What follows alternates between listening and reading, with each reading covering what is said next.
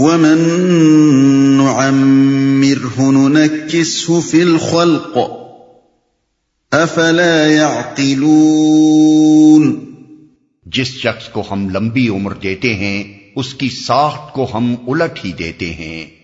کیا یہ حالات دیکھ کر انہیں عقل نہیں آتی؟ ہم الٹ ہی دیتے ہیں۔ ساخت الٹ دینے سے مراد یہ ہے کہ اللہ تعالیٰ بڑھاپے میں آدمی کی حالت بچوں کی سی کر دیتا ہے۔ اسی طرح وہ چلنے پھرنے سے معذور ہوتا ہے، اسی طرح دوسرے اسے اٹھاتے، بٹھاتے اور سہارا دے کر چلاتے ہیں۔ اسی طرح دوسرے اس کو کھلاتے، پلاتے ہیں۔ اسی طرح وہ اپنے کپڑوں میں اور اپنے بستر پر رفع حاجت کرنے لگتا ہے۔ اسی طرح وہ ناسمجھی کی باتیں کرتا ہے جس پر لوگ ہنستے ہیں۔ غرض جس کمزوری کی حالت سے اس نے دنیا میں اپنی زندگی کا آغاز کیا تھا اختتام زندگی پر وہ اسی حالت کو پہنچ جاتا ہے۔ وما علمناه الشعر وما ينبغي له ان هو الا ذكر وقران مبين۔ لينذر من كان حيا ويحق القول على الكافرين۔ ہم نے اس نبی کو شعر نہیں سکھایا ہے اور نہ شاعری اس کو زیب ہی دیتی ہے۔ یہ تو ایک نصیحت ہے اور صاف پڑھی جانے والی کتاب، تاکہ وہ ہر اس شخص کو خبردار کر دے جو زندہ ہو اور انکار کرنے والوں پر حجت قائم ہو جائے۔ نہ شاعری اس کو زیب ہی دیتی ہے۔ یہ اس بات کا جواب ہے کہ کفار توحید و آخرت اور زندگی بعد موت اور جنت و دوزخ کے متعلق نبی صلی اللہ علیہ وسلم کی باتوں کو محض شاعری قرار دے کر اپنے نزدیک بے وزن ٹھہرانے کی کوشش کرتے تھے۔ جو زندہ ہو۔ زندہ سے مراد سوچنے اور سمجھنے والا انسان ہے جس کی حالت پتھر کی سی نہ ہو۔ کہ آپ اس کے سامنے خواہ کتنی ہی معقولیت کے ساتھ حق اور باطل کا فرق بیان کریں اور کتنی ہی درد مندی کے ساتھ اس کو نصیحت کریں، وہ نہ کچھ سنے، نہ سمجھے اور نہ اپنی جگہ سے سر کے اولم يروا انا خلقنا لهم مما عملت ايدينا انعاما فهم لها مالكون کیا یہ لوگ دیکھتے نہیں ہیں کہ ہم نے اپنے ہاتھوں کی بنائی ہوئی چیزوں میں سے ان کے لیے مویشی پیدا کیے اور اب یہ ان کے مالک ہیں؟ بنائی ہوئی چیزوں میں سے۔ ہاتھوں کا لفظ اللہ تعالی کے لیے بطور استعارہ استعمال ہوا ہے۔ اس کے یہ معنی نہیں ہے کہ معذ اللہ، وہ ذات پاک جسم رکھتی ہے اور انسانوں کی طرح ہاتھوں سے کام کرتی ہے۔ بلکہ اس سے یہ احساس دلانا مقصود ہے کہ ان چیزوں کو اللہ تعالیٰ نے خود بنایا ہے۔ ان کی تخلیق میں کسی دوسرے کا ذرہ برابر دخل نہیں ہے۔ وَذَلَّلْنَاهَا لَهُمْ فَمِنْهَا رَكُوبُهُمْ وَمِنْهَا يَأْكُلُونَ۔ وَلَهُمْ فِيهَا مَنَافِعُ وَمَشَارِبُ۔ أَفَلَا يَشْكُرُونَ۔ ہم نے انہیں اس طرح ان کے بس میں کر دیا ہے کہ ان میں سے کسی پر یہ سوار ہوتے ہیں، کسی کا یہ گوشت کھاتے ہیں، اور ان کے اندر ان کے لیے طرح طرح کے فوائد اور مشروبات ہیں۔ پھر کیا یہ شکر گزار نہیں ہوتے؟ نعمت کو منم کے سوا کسی اور کا عطیہ سمجھنا، اس پر کسی اور کا احسان مند ہونا، اور منم کے سوا کسی اور سے نعمت پانے کی امید رکھنا۔ یا نعمت طلب کرنا، یہ سب کفران نعمت۔ اسی طرح یہ بھی کفران نعمت ہے کہ آدمی منم کی دی ہوئی نعمت کو اس کی رضا کے خلاف استعمال کرے۔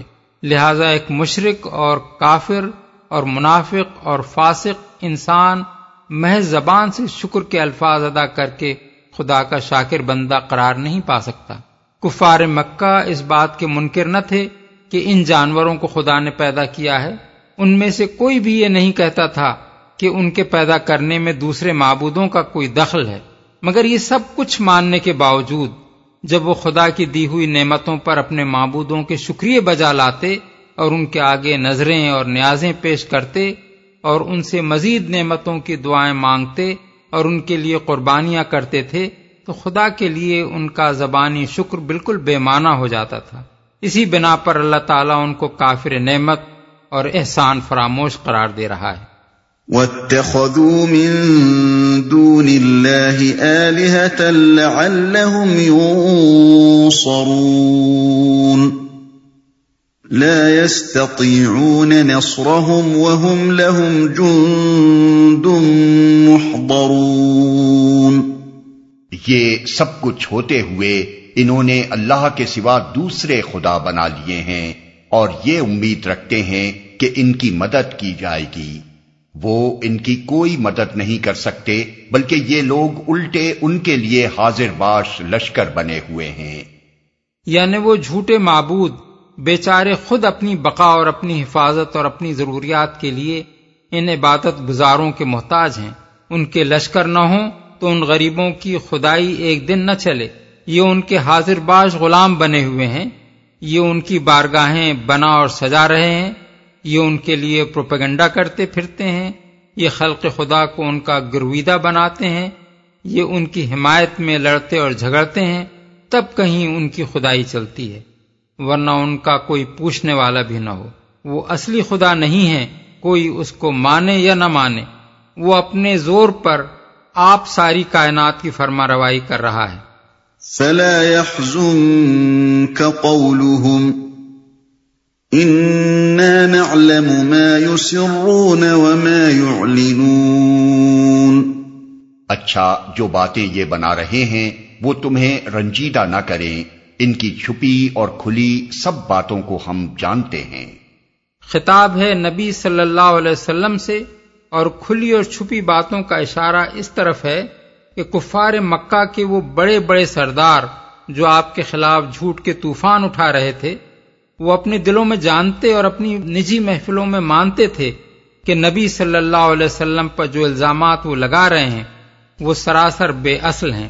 وہ لوگوں کو آپ کے خلاف بدگمان کرنے کے لیے آپ کو شاعر، کاہن، ساحر، مجنون اور نہ معلوم کیا کیا کہتے تھے، مگر خود ان کے ضمیر اس بات کے قائل تھے اور آپس میں وہ ایک دوسرے کے سامنے اقرار کرتے تھے کہ سب جھوٹی باتیں ہیں۔ جو محض آپ کی دعوت کو نیچا دکھانے کے لیے وہ گھڑ رہے ہیں۔ اسی لیے اللہ تعالیٰ اپنے نبی سے فرماتا ہے کہ ان لوگوں کی بےحودہ باتوں پر رنجیدہ نہ ہو۔ سچائی کا مقابلہ جھوٹ سے کرنے والے آخر کار اس دنیا میں بھی ناکام ہوں گے اور آخرت میں بھی اپنا برا انجام دیکھ لیں گے۔ اولم ير الانسان انا خلقناه من نطفه فاذا هو خصيم مبين کیا انسان دیکھتا نہیں ہے کہ ہم نے اسے نطفے سے پیدا کیا اور پھر وہ سری جھگڑالو بن کر کھڑا ہو گیا؟ کیا اب کفار کے اس سوال کا استدلالی جواب دیا جا رہا ہے جو آیت اڑتالیس میں نقل کیا گیا تھا۔ ان کا یہ سوال کہ قیامت کی دھمکی کب پوری ہوگی؟ کچھ اس غرض کے لیے نہ تھا کہ وہ قیامت کے آنے کی تاریخ معلوم کرنا چاہتے تھے، بلکہ اس بنا پر تھا کہ وہ مرنے کے بعد انسانوں کے دوبارہ اٹھائے جانے کو بعید از امکان، بلکہ بعید از عقل سمجھتے تھے۔ اسی لیے ان کے سوال کے جواب میں امکان آخرت کے دلائل ارشاد ہو رہے ہیں۔ ابن عباس، قطادہ اور سعید بن جبیر کی روایات سے معلوم ہوتا ہے کہ اس موقع پر کفار مکہ کے سرداروں میں سے ایک شخص قبرستان سے کسی مردے کی ایک بوسیدہ ہڈی لیے ہوئے آ گیا اور اس نے نبی صلی اللہ علیہ وسلم کے سامنے اسے توڑ کر اور اس کے منتشر اجزاء ہوا میں اڑا کر آپ سے کہا، اے محمد، تم کہتے ہو کہ مردے پھر زندہ کر کے اٹھائے جائیں گے؟ بتاؤ ان بوسیدہ ہڈیوں کو کون زندہ کرے گا؟ اس کا جواب فوراً ان آیات کی صورت میں دیا گیا۔ جھگڑالو بن کر کھڑا ہو گیا۔ یعنی وہ نطفہ جس میں محض ایک ابتدائی جرسوم حیات کے سوا کچھ نہ تھا اس کو ترقی دے کر ہم نے اس حد تک پہنچایا کہ وہ نہ صرف جانوروں کی طرح چلنے پھرنے اور کھانے پینے لگا بلکہ اس سے بھی آگے بڑھ کر اس میں شعور و تعقل اور بحث و استدلال اور تقریر و خطابت کی وہ قابلیتیں پیدا ہو گئیں جو کسی حیوان کو نصیب نہیں ہیں۔ حتیٰ کہ اب وہ اپنے خالق کے بھی منہ آنے لگا ہے۔ وضرب لنا مثلا ونسي خلقه قال من يحيي العظام وهي رميم۔ اب وہ ہم پر مثالیں چسپاں کرتا ہے اور اپنی پیدائش کو بھول جاتا ہے۔ کہتا ہے کون ان ہڈیوں کو زندہ کرے گا جبکہ یہ بوسیدہ ہو چکی ہوں۔ اب وہ ہم پر مثالیں چسپاں کرتا ہے۔ یعنی ہمیں مخلوقات کی طرح عاجز سمجھتا ہے اور یہ خیال کرتا ہے کہ جس طرح انسان کسی مردے کو زندہ نہیں کر سکتا اسی طرح ہم بھی نہیں کر سکتے۔ اور اپنی پیدائش کو بھول جاتا ہے۔ یعنی یہ بات بھول جاتا ہے کہ ہم نے بے جان مادے سے وہ ابتدائی جرسوں میں حیات پیدا کیا جو اس کا ذریعہ تخلیق بنا۔ اور پھر اس جرسومے کو پرورش کر کے اسے یہاں تک بڑھا لائے کہ آج وہ ہمارے سامنے باتیں چھانٹنے کے قابل ہوا ہے۔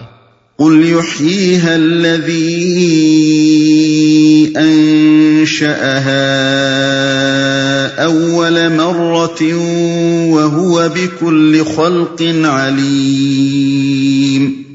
اس سے کہو انہیں وہی زندہ کرے گا جس نے پہلے انہیں پیدا کیا تھا۔ اور وہ تخلیق کا ہر کام جانتا ہے۔ الذي جعل لكم من الشجر الأخضر نارا فإذا أنتم منه توقدون۔ وہی جس نے تمہارے لیے ہرے بھرے درخت سے آگ پیدا کر دی اور تم اس سے اپنے چولہے روشن کرتے ہو۔ یا تو اس کا مطلب یہ ہے کہ اس نے ہرے بھرے درختوں میں وہ آتش گیر مادہ رکھا ہے جس کی بدولت تم لکڑیوں سے آگ جلاتے ہو، یا پھر یہ اشارہ ہے، مرخ اور افار نامی ان دو درختوں کی طرف، جن کی ہری بھری ٹہنیوں کو لے کر اہل عرب ایک دوسرے پر مارتے تھے تو ان سے آگ جھڑنے لگتی تھی۔ قدیم زمانے میں عرب کے بدو آگ جلانے کے لیے یہی چقماق استعمال کیا کرتے تھے اور ممکن ہے آج بھی کرتے ہوں۔ أوليس الذي خلق السماوات والأرض بقادر على أن يخلق مثلهم بلى وهو الخلاق العليم کیا وہ جس نے آسمانوں اور زمین کو پیدا کیا اس پر قادر نہیں ہے کہ ان جیسوں کو پیدا کر سکے؟ کیوں نہیں جبکہ وہ ماہر خلاق ہے؟ انما امره اذا اراد شيئا ان يقول له كن فيكون. وہ تو جب کسی چیز کا ارادہ کرتا ہے تو اس کا کام بس یہ ہے کہ اسے حکم دے کہ ہو جا اور وہ ہو جاتی ہے۔ فسبحان الذي بيده ملكوت كل شيء وإليه ترجعون. پاک ہے وہ جس کے ہاتھ میں ہر چیز کا مکمل اقتدار ہے اور اسی کی طرف تم پلٹائے جانے والے ہو۔ سید ابو لالا مودودی کی مارکت الارا تصنیف، تفہیم القرآن کی یہ سی ڈی ادارہ ترجمان القرآن کے لیے سماؤ بسر نے تیار کی ہے۔